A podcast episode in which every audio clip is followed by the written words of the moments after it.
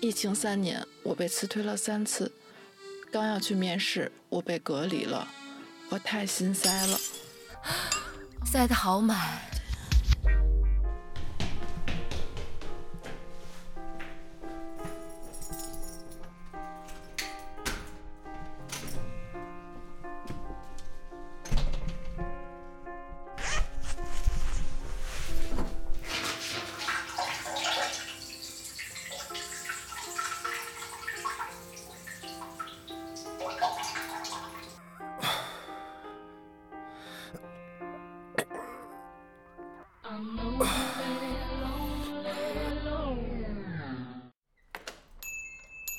您好，买点什么药？莲花清瘟没货了。哦、那个，您您有开塞露吗？微信支付收款到账。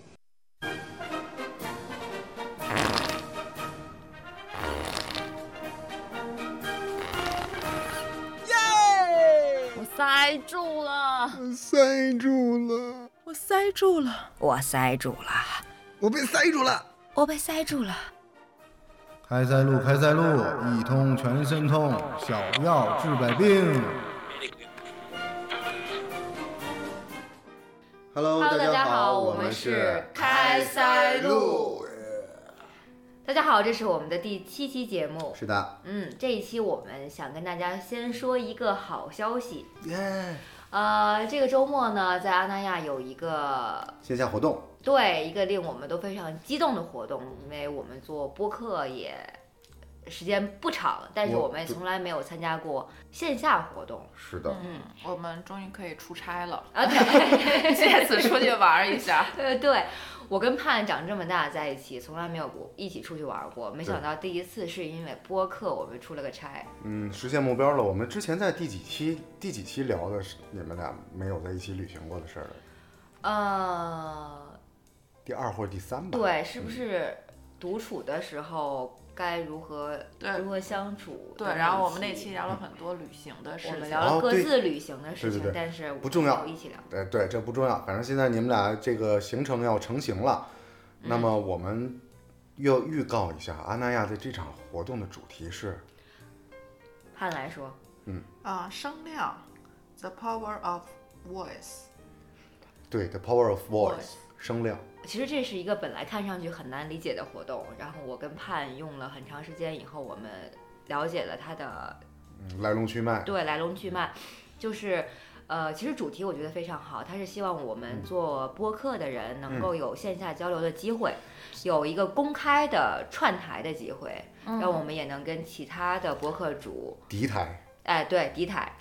就是报名的所有人都可以自报选题，对然后如果大家感兴趣的话，可以在后边追加成为表达者。是，而且他希望我们每一个播客节目都能把其中的几位主播拆散，和其他的节目进行互动，去聊一聊新的话题，嗯碰撞一些新的火花，而且还有观众票，就有观众来，可能终于能看到他们想看到的播客主长什么样子。是的，大型网友线下见面会，我可不可以把它理解成一个一场这个播客的矩阵？对，嗯我上周末去参加了一个呃柔术俱乐部联赛，嗯后来我就发现咱们这件事情跟俱乐部联赛是非常像的，嗯就是把每一个俱乐部的人拆散，和别人排列组合的去打，就是大乱，你们那个柔术是大乱斗吗？不是大乱斗，是一 v 一啊，但它是把每一个俱乐部都拆散和别人互打，你的对手可能是别的俱乐部的谁谁谁哦啊对。你理解错了，就是我说的大乱斗呢，就是游戏里面的大乱斗，就是他会把所有的各种游戏里面的人物揉在一起，也是一 v 一的。你你理解成群殴了？ 对，我也是这 种，我理解是五 v 五。对，不不是那样的，对，这那就是大乱斗了。嗯，那那我们要去的这个就是播客大乱斗，对他把我们强行的拆开去跟别人打，或嗯其实就是这个打是加加引号的，是跟别人一起混搭混打，就是对，敌台互相之间串台，嗯，然后探索这个其他播客节目的秘密。我觉得这个这事其儿实很好，细思极恐了。也也省得我们线下呀再给人家留言说我们想呃上个台，可以去交朋友的一个场所吧。对一个嗯公开交流的环境。而且这期我们一个还机会，对嗯一个一个机会，而且这期我们还有赞助了， 耶！来预告一下我们的叶配的这个赞赞商助，产品。嗯对我们因为叫开塞露嘛，然后我们就强强联合了碧生源。这叫 Match。对，非常搭吧。我们会在现场，如果有听众会来的话，我们会给现场发一些小礼物，还有另外一个神秘礼物，我们现在还不剧透。 啊，好这吧是神神秘礼物，你看他这个笑就知道，肯定是一个好玩的东西吧对？，特别神秘，嗯，嗯，卖个关子。那么接下来我们有一个议题，是说我们对这场活动的一些期许。嗯，呃，你有什么想法？你希望你觉得会是什么样的？关于线下的活动，对，其实对于一个社恐来说吧，还是 对这种大型的，就是网友线下见面会有一些些的害怕。你会但戴面具去？嗯对，但同时呢又很期待，因为想看看，就想跟别人多交流一些嘛。嗯因为其实就是愿意做播客的人，其实还是很喜欢表达的人，然后交流的人。嗯这样的话，一个线下的交流其实是更直观，而且更直接，而且特别有意思的是，这回是每一个表达者都可以报选题，所以说这应该是有上百个选题吧。它那个嗯选题的内容其实非非常丰富，嗯可以根据自己的兴趣去来挑选，而且可能会找到一些志同道合的朋友，因为大家选的是同一个选题。对， 是的，我在选选题的时候，就发现我经常和一位选择同样的选题。我觉得我们在这个周末就一定会认识，心灵上就还没见面的，灵魂上已经碰撞就了，已哦是吗经？已经记住了那个名字。 对，而且有点像行为艺术，因为你其实对会跟陌生人聊一个共同的话题，然后之前没有过任何策划，然后只是凭感觉和对那个人的气场，嗯他有会碰撞出什么样对的火花。，这个这个活动就特别像有一个特别知名的女艺术家，然后她干过一件事，一个行为艺术，拿了一个凳子，然后她长时间的在一个场所里坐着，然后任何陌生人过来以后都可以和她四目相接的凝视，呃，十分钟还是多久？嗯后来她等来了她的深爱的前男友，记得这事儿吗？但是我嗯不记得那个艺术家的名字，特别有名。我也有点儿忘，嗯就最后他们在长城，然后向不同的方向而走，这样就表示他们的一个对对方最后的告别。对，嗯，我觉得这次活动对盼来说是一场试炼。非常适合你，因为你是一个深度播客听众，然后你又从一个听众变成了一个播客主。呃，在这场活动中，你可能能达到两个不同的兴奋点，是吧？但对可能我会对对我来说，可能我不是一个重度播客收听者，但是我是一个我很喜乐于表达的播客主。我对我的观众是什么样子和可能会喜欢我们节目的观众是什么样子，嗯很好奇。但是我有一个 小小的疑惑，其实喜欢听播客的人，我觉得有一半社恐，就是他可能会有一点点害怕线下见面，对因为是你通过听声音来辨别一个人的嘛。因为你们有没有过这种经历，就是嗯小时候听广播，然后突然知道那个女主持人长什么样了之后，其实会有一点点 落差，肯定会有，对，因为你开始有很投入了很多自己的想象嘛。对，所以有没有可能就是让声音里停留在声音就好了？ 对，在某种程度上是会有这种疑虑就。怕见光死是吗？对，嗯也不是见光死，它就没有好坏之分，可能只是跟自己想象的有点点不一样而已。而且这种线上交流，其实还是我觉得是思想的碰撞，嗯，内容互相吸引，然后会有那种陪伴感。如果线下突然间见在面了，对，会有一种恍惚，比如总是在特定的空间内听到这个人声音，然后他突然间在我面前了，嗯他 从那个特定的空间内出来，跳脱出来了，我其实可能会有一点点恍惚。哎，那你们小时候有过这个网友见面的经历吗？有啊，我的男朋友都是我的网友。哎所以你是喜欢网恋的那种人，对你喜欢见面的，你是喜欢我喜欢见面的。嗯，那我不是说，咱咱先抛开网恋这个事儿啊，我我不是一个喜欢跟人在线上交流的人，嗯我是一个非常乐于面谈的人。 ，in person，对，咱就说嗯社交软件，儿，嗯，呃，有一些的用户他们就很倾向于在上面跟人聊天儿，嗯，打发时间，但是我觉得我有、我没有那个时间跟你聊天儿，嗯不如我们面对面在一起，互相看着对方的眼嗯睛聊个半小时，这是时间的最合理化。我觉得就是我我可以完整的看到一个人的状态，嗯是我非常呃喜欢的。可能是因为我从小就是做记者，哦，我非常不犯怵和陌陌生生人人打交道道和见面，而且我很想知道陌生人的故事。嗯就是你有那个好奇心对，，挖掘陌生人的故事，嗯陌生人的故事是我的兴奋点。但是对于一个社恐来说，其实看着别人的眼睛说话，其实是一个挑战。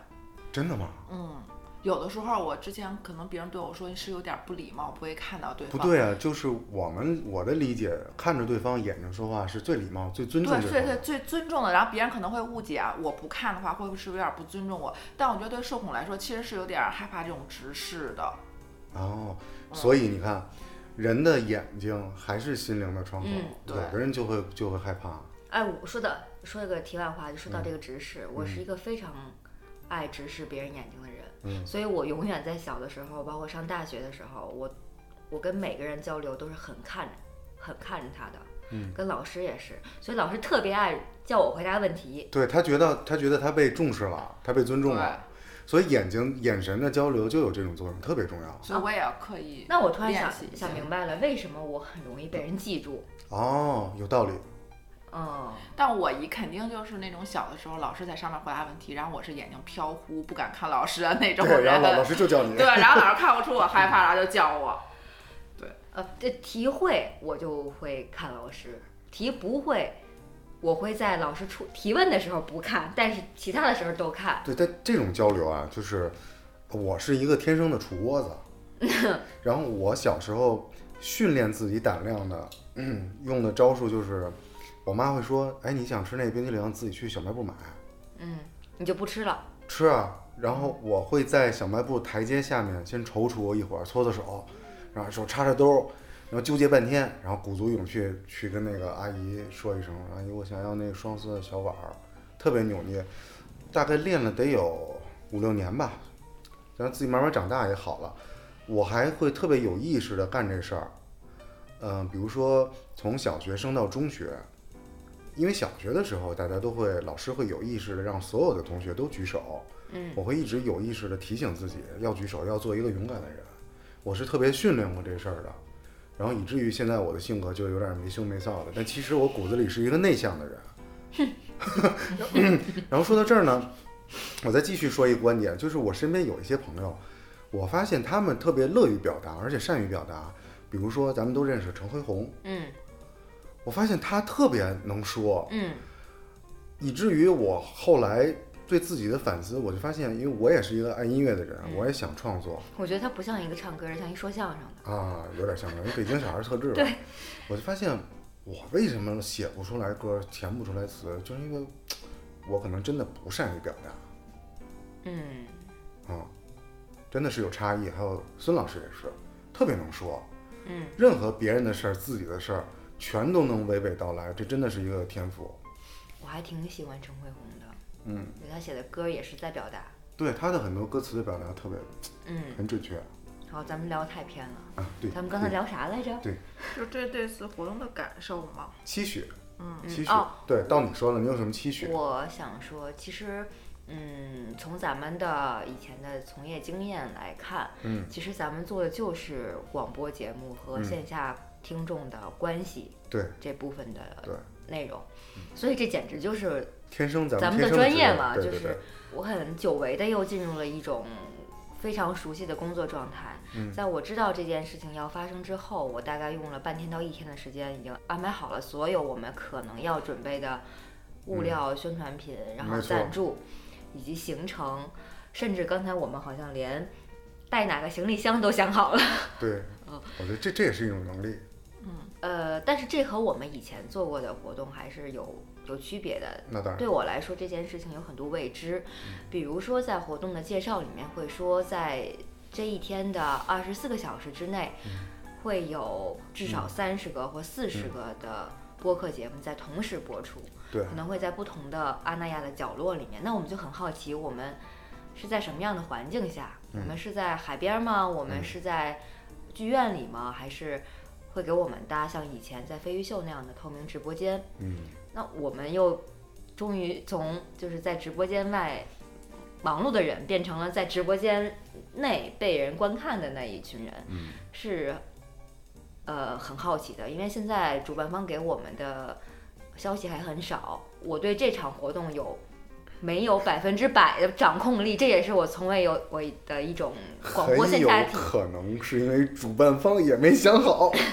对，那这就是更有意思的地方。对而这且是一个咱大家都没有太明白，但是我们就去做了这件这件事的一个对活动，是很好的。对你，我觉得你可能是以那种活动的策划和执行的角度来想，但我完全是以以一个参与者来想，嗯因为其实这些未知对我来说其实是最好的，因对为我就是带着一种好奇心，而且我没有很大的压力去那块儿。嗯，而且我觉得最好的事情就是咱们在咱们录到第七期这个节点有这么一个活动，其实可以刺激咱们一下，然后去看看嗯线下交交朋友。对对，有很我觉得很庆幸，因为有很多广播节目，我现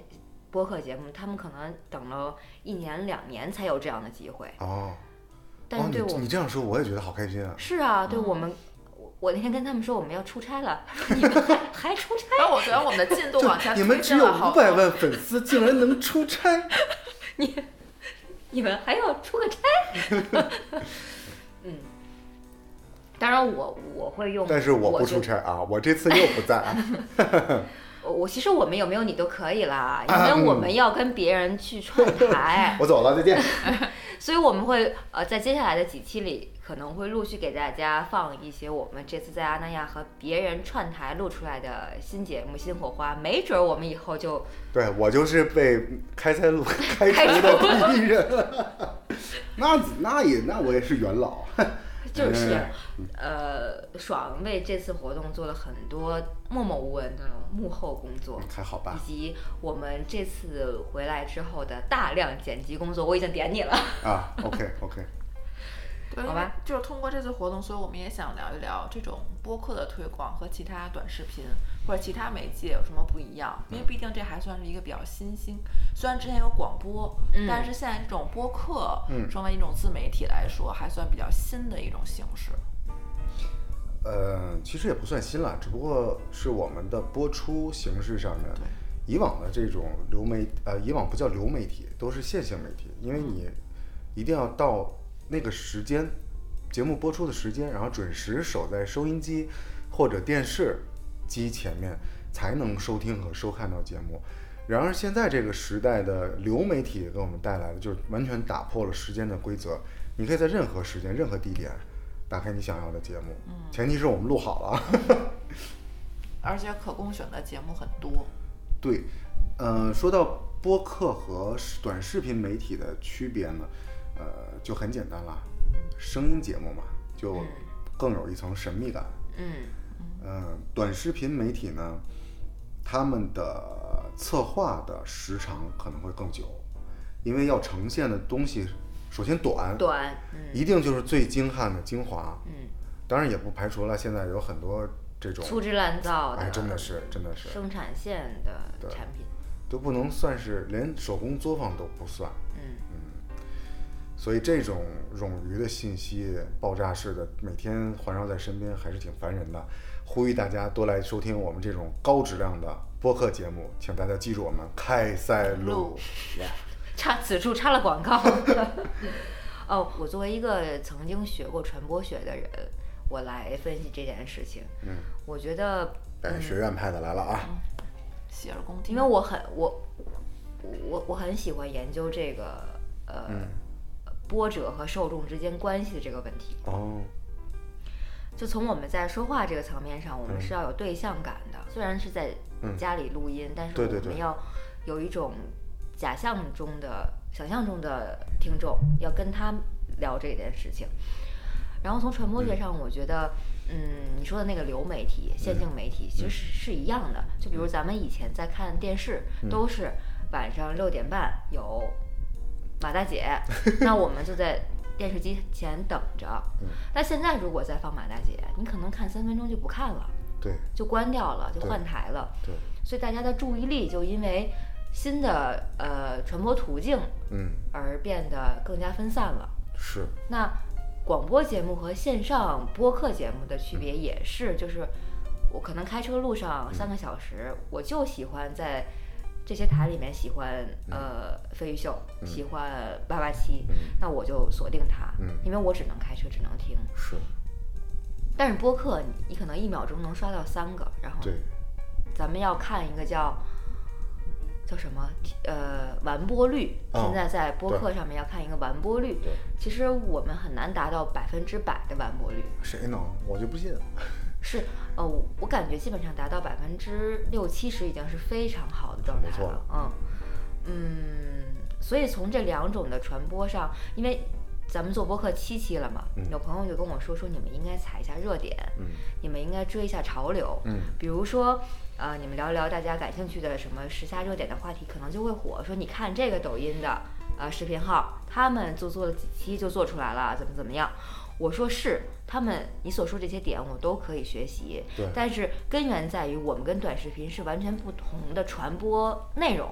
和传播受众。嗯，我觉得喜欢播客的人，他们是一个很长线的，嗯，是要一个更长期培养的，所以对这是我们最困难的事情。呃，教育市场这事儿需要特别长时间，我们基本上就别做了。但是我非常的不赞同，嗯，去迎合市场和消费者，那样的很容易就迷失自我了。嗯，哎，但我感觉这个听众和博播主，它其实中间是有一个情感连接在的。嗯，播客，而且这个东西就是确实是长期、长时间的陪伴形成的。那你从你听过这些的播客来看，你大概要听多少期你才能会喜欢上他们呢？或锁定？我觉得至少得三期以上吧。这真的吗？嗯，我觉得不会，我觉得也就是五分钟以内的事儿。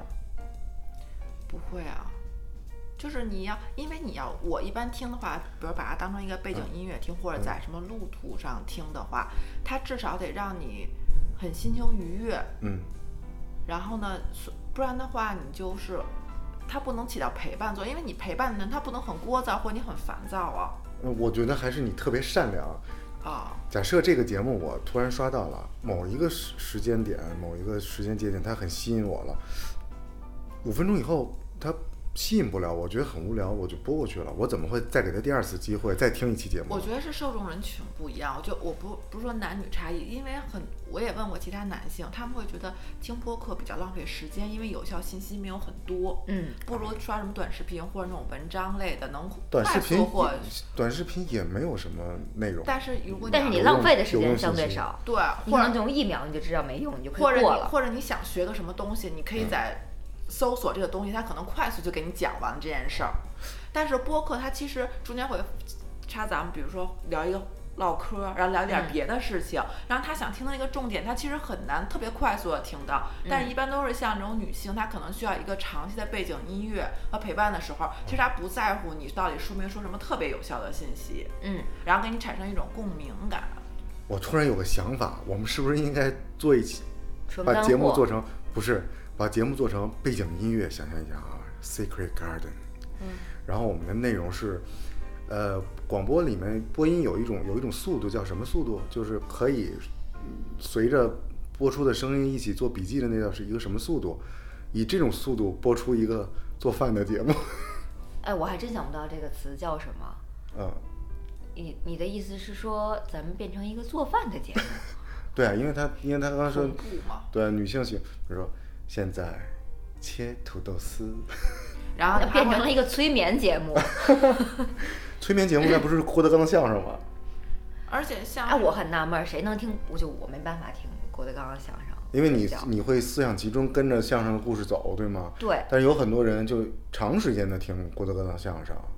然后他会在睡觉的时候把那个声音开着，让他很安心的入睡。一种熟悉的感觉。对对就是因为睡觉，你就是需要一种静下心、熟悉的感觉。就比如说像收听过两千多个小时的我们的忠实听众瓦洛同学，嗯他就说他的收听习惯分两种，一种是强输入的、强输出的，他就锁定这几个呃播客，嗯哦会聊他感兴趣的内容，哦每期都有干货。另外就是陪伴性，他不太所谓他们哦聊的是什么，只是比较喜欢这三个人、这两个人的人设。嗯，对，因为其实大部分人一天无聊的时间是非常多的，嗯，我咋就没有呢？嗯，就是大部分，因为啊可能有工作那种日常上班和通勤的这种时 间，但你哦不可能对一直眼睛都是注视在视频。然后，因为大家现在有的时候看剧没有什么很好的剧，所以你就耳朵让他听，然后眼睛还能对干其他的事情。就其实咱俩入入广播这个媒体圈儿的时候，入行的时候已经挺晚的了。当时我对广播媒体呢，嗯，没有抱特别大的希望，因为我觉得听众越来越少了。以前我在做广告行的时候，每当写这个 proposal 给客户写 PPT 的时候，到广播媒体呢，一定会写它是让这个受众解放双手，是一种伴伴随性的。当然，现在声音的节目的内容也是一样的，嗯，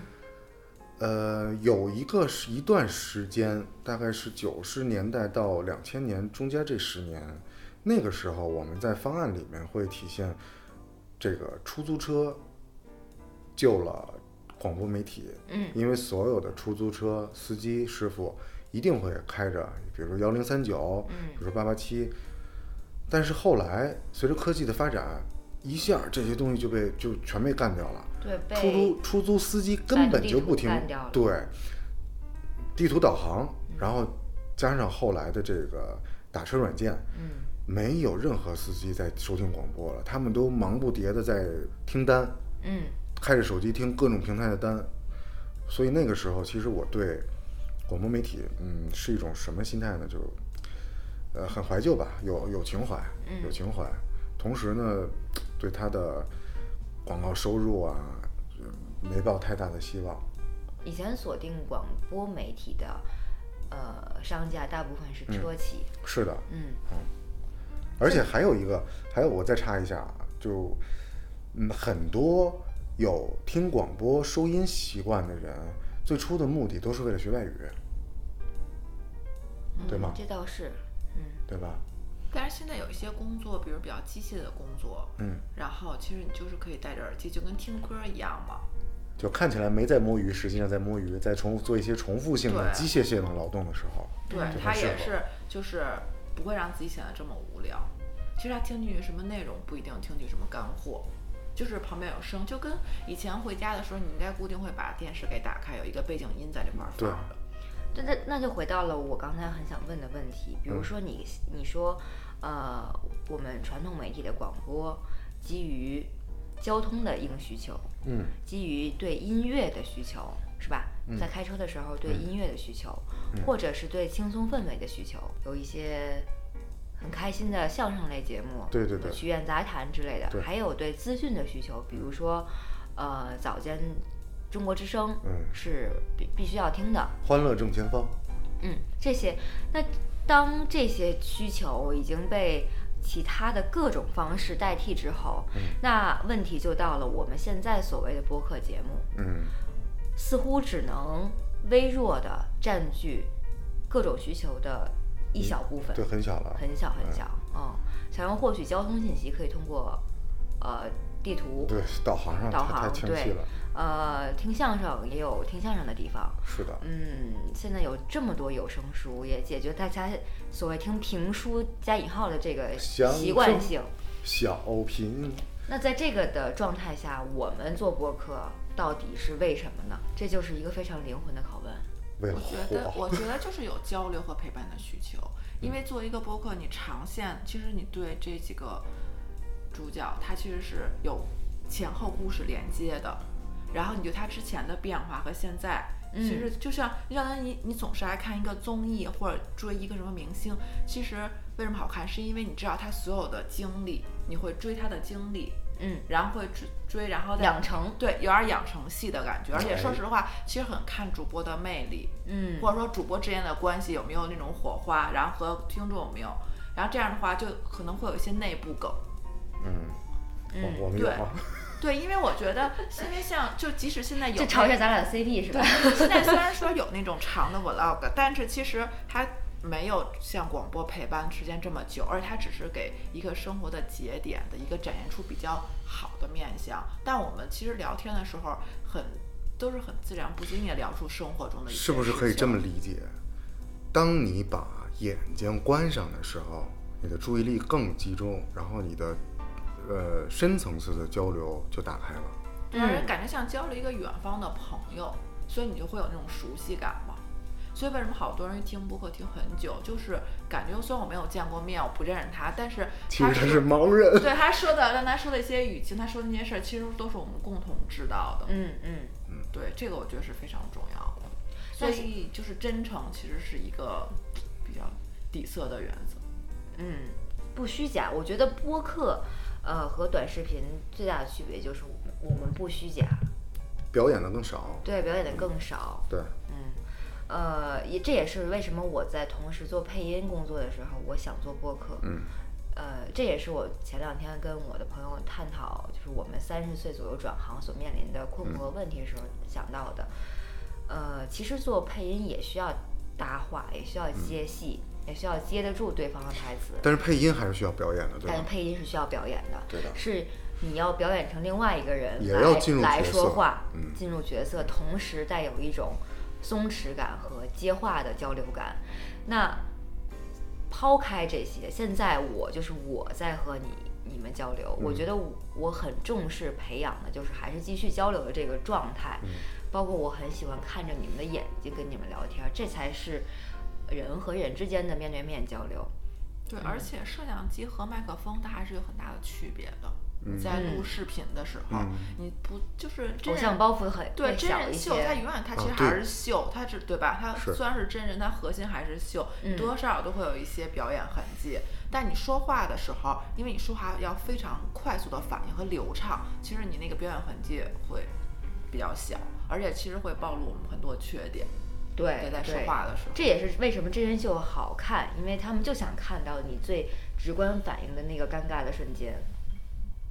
啊、话说回来，刚才、嗯呃说你说你打开一个播客五分钟你就知道你想听不想听了，其实伴随着大家现在越来越快节奏的选择呃信息内容的这个嗯，状态。所以我一直很在意的是咱们节目的片花儿。嗯 对，我觉得我我们至少我不管我们的片花做的是不是让别人喜欢，嗯，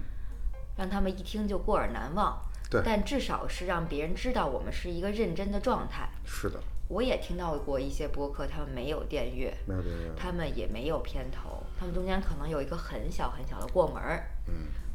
那种更像一个普通人的情感的流露，因为很呃说白了，现在这个时代自媒体也没有什么门槛儿，像我们这样的人特别多，就一本正经的胡说八道在你耳边。呃，也有一些就是他们聊得很干货呀，然后嗯各位主播也都是有一些、呃身份背景和名气的一些人，他们聊的内容很好，他们就弱化了包装。嗯，哎，对这也是我这次想去海边跟大家聊一聊的内容，就是我们还是以以前做广播节目的那种状态，当对当时我们台里面咱们算半专业了，对，在台里面那些片花都是我是都是我写的，我我对编都是咱们创意写的，制作创意、录音到剪辑，全部是都动过脑子的。在我们做自己节目、自己播客节目的时候，我们当然会用这种专业的态度。态度去面对它。不管我，也可能我们现在手已经生了，也可是能的我们跟不上最最潮流的混音技术，但是我们仍然需要用这种专认业的真的态态度度面对它。对，就是我们个人的成长、个人的魅力，可能需要很长时间的积累，嗯但是我们可以用现在的这种专业，就是做到尽量做到最好，在这种专业性方面和外部这种硬件方面要做到最好。至于我们个人的提升，就看我们个人各自的发展、对就各自是的一种积累。 我觉得做任何事都是只要用心努力就没问题。所以，所以我们这期节目是表忠心，是吧？我觉得我们这期节目应该是给自己打打气吧。回到那个我们的议题啊，呃，我特别想知道他这场线下活动的目的是什么？是推广吗？还是帮助我们这些小小的微量的声音一起去，大家一起发出更大的声量吗？推广谁呢？主体是谁？因为我现在觉得更像一个播客人的矩阵嘛，嗯，然后大家都是互相来推广，对啊呀、对吧？就有有点像新媒体刚诞生的时候那样一个媒体互推，比如这个公公众号推的自己朋友公众号的内容，嗯，放个名片什么这种，我觉得更像这种事儿。嗯所以你所以你们会觉得，呃，我们作为播客这种媒体的媒介的形式，应该怎么来推广呢？这就是前两天咱们在一起聊的问题。我想过，比如说，我想说咱们就去摆摊儿，嗯今天做十份或者二十份的杏仁豆腐或对甜点，呃，有有想了解我们的可以来嗯领取，然后加入我们的听众群，或者请你收听我们的节目。嗯，呃，线上广播最大的问题就是没办法和大家见面嘛，所以嗯那我们就创造好的跟大家见面的机会。对，但这个问题就是，我们不一定在路边儿拦住的都是我真们正的受喜欢众广播对节目的人对，可能就是大爷大妈想吃口东西。对，结果发现每到那个那那一周的那一天，都会有一个大妈过来吃杏仁豆腐。哎是，这是对，也很困惑呀。对，但我但我总觉得，就尝试新的内容还是挺好的。比如说，还有我们去去一些音乐节，嗯，呃，还有线下的什么露营啊、市集啊这样的活嗯动。可是我们是一个声音制造者，我们如何向别人展示我们，这就很难在那个嘈杂的环境中成型，是吧？是的，嗯，那说到做地推，那肯定还是要给人家一些视觉的东西嘛。我们比如对说我们有 logo 是吧？我们有有周边产品上才艺，啊，上才艺其对，实是我的们，我当时刚刚突然间想到，我们其实因为现大家交流，我们是不是可以抛一个话题？比如说有一个网站，然后每个人都可以发表自己的观点，然后从就是滴水生成一个小声量，然后变成一个非常大大的声量，就声音越来越多，越来越多。然后大家就是可能别人是以文字的形式留言，但是我们是以声音的形式留言。就是说我们在做一个类似群的东西，嗯，让每个人都在里面发一段语音，嗯，然后我们把它剪成节目。哎，或听者听起来挺有意思的。或者是让我们的声音，可能不是说做一些周边，或者做一些网络电子的东西，可以陪伴大家，比如说闹铃啊，或者一些什么提醒，就是让你的，就是让声音无处不在生活之中，因为我们跟视频有是有区别的嘛。我就用我自己的声音录的百度地图，我在导航的时候就是我自己说还还话，还 可以这样啊？可以的。嗯，怎么录啊？我一直特别好奇百度地图里面那个语音包，嗯，是怎么生成的？其实它不是 AI 吗？就比如说你是林志玲，然后林志玲念念念一堆声母韵母，不是的，它是语音识别，它有分两档，比如我大概忘了啊，可嗯能就是粗糙的一版的，就是你录六句话，它会哦给你，比如说呃这边的大树好大呀，它会给你一句哦话，你就把它念出来，它会识音。呃，高阶一版的就可能你要录二十多句话，我觉得像林志玲他们这种可能就要录的三五十句吧，哦它是这样识音的，但它会识音，嗯，不太准。比如说在我录的这版里面，它每次识音说到京哈高速的时候，嗯它都说成是京阿高速，哦，嗯，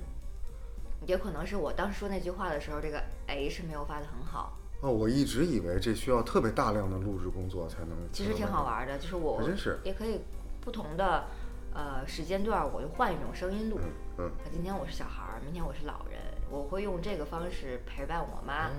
哦，这太有意思了，回头我也我对，要试因一为我个觉。得这就是我们就是让自己的声音变，自己的表达、自己的想法变成声音传播出来，其实这就是播客需要嗯我的。突然有一个想法，我们做语音包是吧？不是， 我突然有一个想法，就是所有的这些媒体都消失了，然后人类的思想也就达成了现在 伊隆马斯克做的那个事儿，脑机接口，把所有的意识都上传了以后，就只剩下我们的声音了。所有的人类都以声音的形式在网络里传递信号电波，有没有这种可能？那就不是网络了，是人脑和人脑之间直接语流。对，但是它存在着一个语言的差异啊，你没法识别呀、有有翻译机，这留这个事儿留给科学家解释，啊留给他们处理。还有一种可能就是我们中文区在这个硬盘的 C 盘，那那想，那你让那些同声传译都干什么呢？同声传译，他们就厉害了，他们可以同时生活在 C 盘跟 E 盘， 厉害吧？这两个 copy，呃，对吧？而且生那就没有了同声传译，也没有了去努力学习的这个必要。你只要把一一部分人类的脑子变成 C 盘和 D 盘兼容就行了。不，你看，我们贴一下热点啊，有人对 Chat GPT 做了这个实验，它是理对中文理解是有一点问题的。就比如说我们的这个 Mandarin，呃，嗯普通话，它是理解会是有问题的。所以这个偏差呢，肯定在人工智能大量的学习积累，反正它现在的更新速度也非常快。而且在语言转译的过程中，其实就夹杂了你的思想的考虑，是你的是没有办法是的通过这种同声传译或者是科技对，它是有来打语气的。嗯，那我希望配音演员这个行业是永远不能被替代的，这也是我们在行业内经常探讨的问题，就是有很多 AI 识音就可以完成了内容的读取，有很多人会被邀请去录 AI 这种，那以后还要人来干什么？那可能人就可以录有声书了。人就是电池嘛，Matrix 那人那但是表演这件事情是不是机器无法代替？不需要表演了。你说的那个太未来 了，我说的至少是五十年内吧。嗯，如果大家只像像你所说的那种，只靠嗯预留，直接在脑和脑之间蓝牙连接 的话，是吧？类似这种蓝牙连接，那我们甚至都不需要我不没有说身，话呀，不需要，我没有身体了。我们不需要说对话所以呀。每个人对都是一个，就是一个城市，我们可能每个人都是一座孤岛。每个人都是个 WiFi，对，或者一个城市，然后通过这种电波这种交流，那要停电了咋办呢？停电就完了，都死了 ，Game Over。还有你刚刚那么说的时候，我突然想到，声音可能跟视频还有一个不一样，它真的就是没有那么直观，所以它充满了想象。而且声音没有美颜， 嗯，但是刚刚说某种程度上也可以有，嗯只是咱们哎呀，拉没拉必均要衡器嘛，嗯就没必对要。嗯，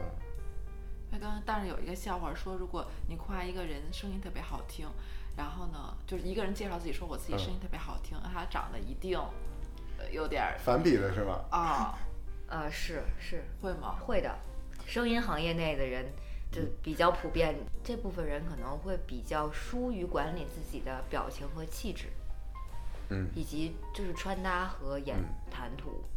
有道理。嗯，他们只在固定环境下工作，以及在固定环境环境下释放，嗯，似乎就没有必要成为一个全包装类的人。对但是有没有另外一种反差，就是这个人可能你看起来长得觉得还不错，很精致，但他一说话，嗯对，就这大很容碴易子味儿我就受不了 了，就很容易反差特别大。哥得劲儿不？ 你也是不不是你反差就因一为下儿可能也不是口音的原因，可 能就不是得劲儿了？可能这人说话的语气啊，然后腔调和他的气质有点不符，或者跟你想象的哎不呀符。好吧，是吧？有很多那种很漂亮的啊，姑确实娘是，对，就下头了嘛。所以声音也算也应该算是一个名片。那我我们的那个五官到底是哪五官？耳、鼻鼻、口、四舌个、口、四眼、耳、鼻、舌、口。蛇也算舌，也就舌是单独的一个器官，你你确定吗？是这五官？应该还有一个皮肤吧，感官、触嗯不觉知。道。五哦我官不是指是在脸上的。对我我不是特别确定这事儿，但是肯定我觉得舌头应该算吗？就看看，哎，您好，这位这位姑娘，我来看看你五官端正不端正，然后眼、鼻、口、耳，好，现在请你吐舌头，多奇那不能怪是。眉毛 吧？哎是眉毛、眼睛、对鼻吧子、嘴唇和对耳，因为朵形容人的外貌，说他会说眉眼，所以有眉、眉眼、鼻、口、耳，对吗？又跑题了，哦，刚刚你说那个五官，我可能是说成是感五官吧感五感哦啊你理解成五五感感了。对你刚才还没说呢，嗯你觉得就是博客线下活动还能做什么？我对线下活动的理解，结合我最近几年的人生经历啊，线下活动现在一般都是市集。嗯，我觉得现在国内的市集环境已经到了非常烂的程度。嗯，我上周呃去参加了一个咖啡的市集，我那天喝了四杯咖啡，就我觉得这些咖啡真的就不如不来好了。还没我刚才做那杯好是吗？我差远了，嗯就完全跟 homemade 的水准都没法比。嗯，为了市集而市集，就真的像这个社会上大家广为流传的，我们国内现在干一件事儿就是一哄而上，一哄而乱，还有一哄而散，这这真的是，唉，很失望。嗯嗯，线下活动，我的在我的设想里面，因为之前我还干过那个，呃，当时咱们新媒体做过这个相亲的活动，嗯，我觉得线下、啊、 最后就变成万人相亲大会，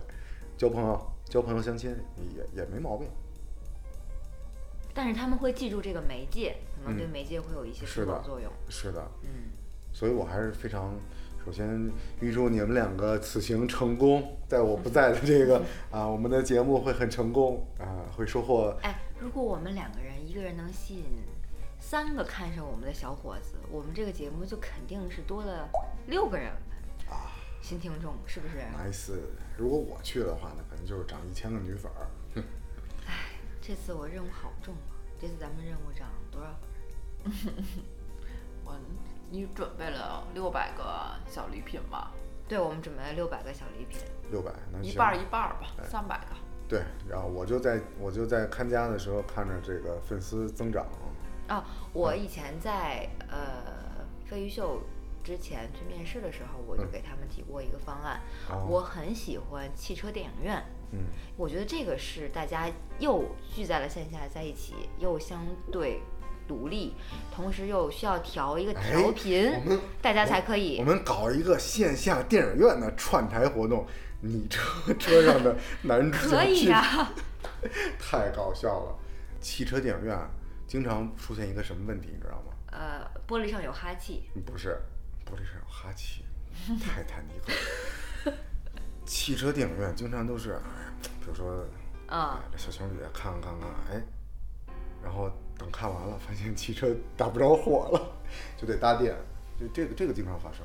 因为要中间打着一下车嘛。对，这这很多人就汽车就没电了。是的呀。嗯那哎，那咱们畅想一下，比如说咱们在汽车电影院，嗯因为有很多播客他们也是在车里录的。嗯，我对，有时候发现，在我的车里的这个封闭是的环境，甚至比在家里还好。是的，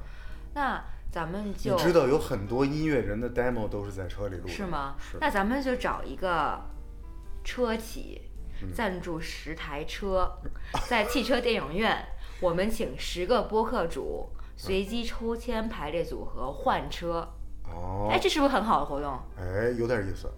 嗯，然后车是怎么体现的？然后不停的在那儿拧跟启动，嗡，咕咕咕咕咕。车体现的就是车的外观好看，车的密闭性很强，嗯，能够让播客主在里面很好的录音。所以播客主最终的归宿还是得图文视频。对啊，为什么呀？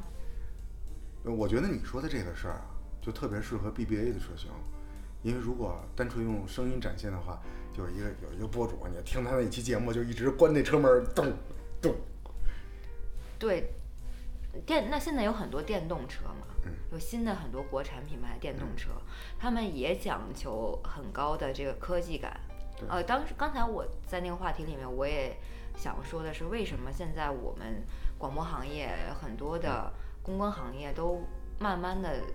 对车企的依赖变少了？是的，呃，是因为其实很多的新型车都在强调科技感，嗯，强调呃 CarPlay，强调我们这个 Wi WiFi，呃蓝牙的很多功能。那其实某种程度上就给呃像喜马拉雅、小宇宙这样的嗯 App 提供了平台嗯和助力。那对传统的广播节目就会呃需求变少。嗯，对我特别印象特别深，以前在 Mini Cooper，嗯它内置的是八八七，嗯，对吧？还会送，我记得还会送八八七的呃歌单的合集 CD，呃嗯，但他肯定是会觉得这个就是广播频道的调性和他们的对品牌比较相符。哦对对对，就比较动感嘛，对对啊，所以你看我刚刚策划的活动多好，现在的车，那如果一直长时间有电的话，它是不是就不会断电，不会出现你说那个问题，电动汽车？是的。同时，如果它可以搭载 WiFi 的话，那节目是不是可以同时 上传？所以就是我们花了几十万买一台大型收音机。对不起但我啊，觉得这个可能对于这种车的性能，然后比较追求性能来说，它可能这是比较次要的。你说的这个事儿让我想到特别像一一种某种行为艺术，就是我们用这台车上的电持续的录节目，看我们能录多少多少小时。对，我觉得这是一个很好的卖点，对怎么就没有什么车企啊、公关公司找我让买我的这个方案呢？我们粉丝还不够多，等我们达到一千万的时候肯定有了。嗯，好吧。对，还是还还差五百万吧。哎，对了，很想知道你们在这两个月啊，我们现在是第七期的话，那正好就是嗯七两周了，对七周，然后我们之间有两周的策划时间，大概我们在一起两个月了。你们觉得自己在这两个月里面有多大的变化呢？头头发长长了，嗯一点儿都不走心。我想一想，我觉得肯定是首先是交到了新的朋友，嗯因为爽是我在这两个月交的耶！非常新的朋友，可能也是我这段时间内交的很新的朋友。对，然后我就觉得，嗯，很多事情就是想做就去做。其实当然内容非常重要，但是我觉得不要踌躇。对，就是我们其实当时真的是一拍即合，然后就着手把这件事情干起来了，然后也也现在也录了七期了。是的，有一个定理叫鲁莽定理，就是说这个事儿呢，如果你在踌躇、在犹豫不定，你没做，那你注定是失败的，嗯因为你根本就没尝试。但是你鲁莽的把它做了，你就成功一半了。它是有这是有这么，我是某一年在也是去做自己的一个事儿，出差的途中在飞机上的读物上看到的，特别符合我当时的那个情况。嗯就是很鲁莽的飞到另外一个城市去做一场线下活动。嗯，对，而且而且会有一个身份认同吧。虽然我们这事儿可能现在没有什么盈利挣钱，但我觉得我至少这这周的一天，我要是去录，嗯去录音，对然后把这是一天专属的腾出来。嗯对对，然后就是它变成我生命中比较固定的一件事情，至少在这两个月，让我就会有一种归属的感觉。对，这也是我们第一期节目说到，我们对不属于一个组织，嗯那我们现在就创造了一个组织。其实这不只像一个组织，还挺像一个家。我们在这个，邪教， 你这个人怎么，我这正在浪漫呢，温情呢，你跟我说这是邪教，你从我的屋子里滚出去！我走了。刚才谁给你做的点心吃？他有人让好吧大家写，我告诉你，下一期专门开一期节目讲这个邪的 事儿，我是如何拿鞋底子扇别人的？对教坏小朋友。其实走一下心啊，我觉得我们录了七期节目，相处两个月的时间，嗯、对我最大的帮助就是，第一，我更开朗了，嗯，真的，呃是，然后第加二一，我也是的，然后第二就是，因为我比你们岁数大嘛，我觉得自己可能又年轻了，嗯还挺很开心的，嗯。对，我觉得我完全找到了一个更好的自我状态。嗯呃，我是会觉得跟你们有时候录音啊，要要剪节目挺累的。嗯，我还有其他别的事儿嘛。但是每一次咱们在一起聊完了，都很开心。对，呃，包括回听的时候也会，呃，发现自己哪有什么问题，比如我的说话会有什么不好的状态，你有什么不好的状态嗯对，，呃，是自我自我认识和自我成长的过程。对我们陪着对方也一起成长了两个月。你在说这番话的时候，我突然想到了，就是我那些久未谋面的什么发小啊、大学 roommate 呀、我回头都拉着他们做几档播客节目。嗯，对，嗯，慢慢的咱们就变成了一个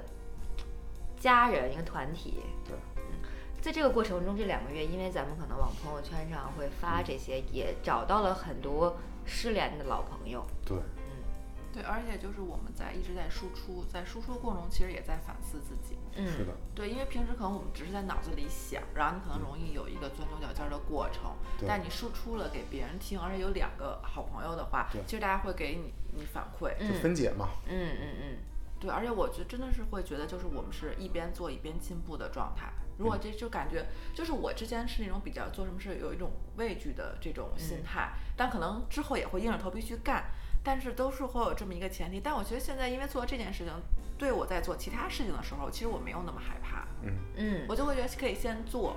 而且我觉得说话不是我擅长的事儿，但是因为有你们鼓励，我就觉得好像也不是什么特别难的事情了。嗯，嗯，这这包括这次出差，咱俩就啥也没说就就就走了。对，如果要是我自，其实真的会有一种有一个组织、有一个靠山的感觉。如果是我自己，其实我会犹豫很久，但是想到说如果跟大家一块儿去，然后呢有各方面的支持的话，我觉得嗯，其实也不是什么大事儿，对，就可以勇于尝试一下。嗯，那好吧，最后祝你们二位出差开心。嗯，哎呀，说到这儿，我还有一点焦虑，其哎实呦又也起不范能儿叫了不能叫焦虑吧，就是我突然发现咱们三个在一起聊得很顺畅，嗯，或者我们有时候插话什么的，那我们去跟别人聊的时候，能不能跟上别人的节奏？能不能跟跟上不人你家要？你这么想就错了，是要让别人跟不上我们的节奏。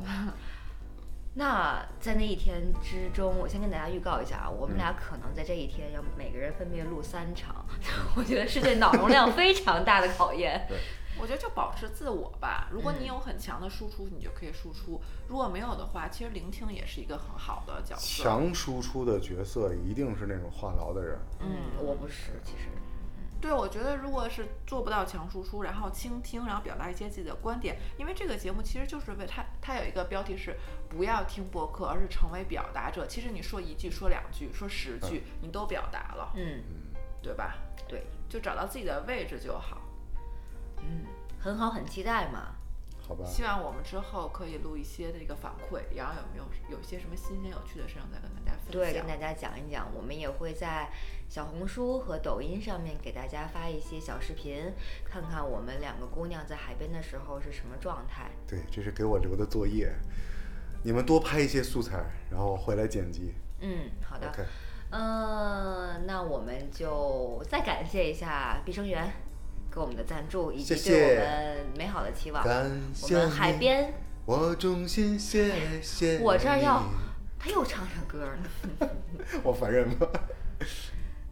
挺好听的。我们有还地推还需要他唱歌呢。那你看看，对，下一次，嗯因为你总是缺席，嗯所以我们要找一次机会嗯，哼好好的秀一秀你。 ，OK，嗯，好吧，那我们海边见。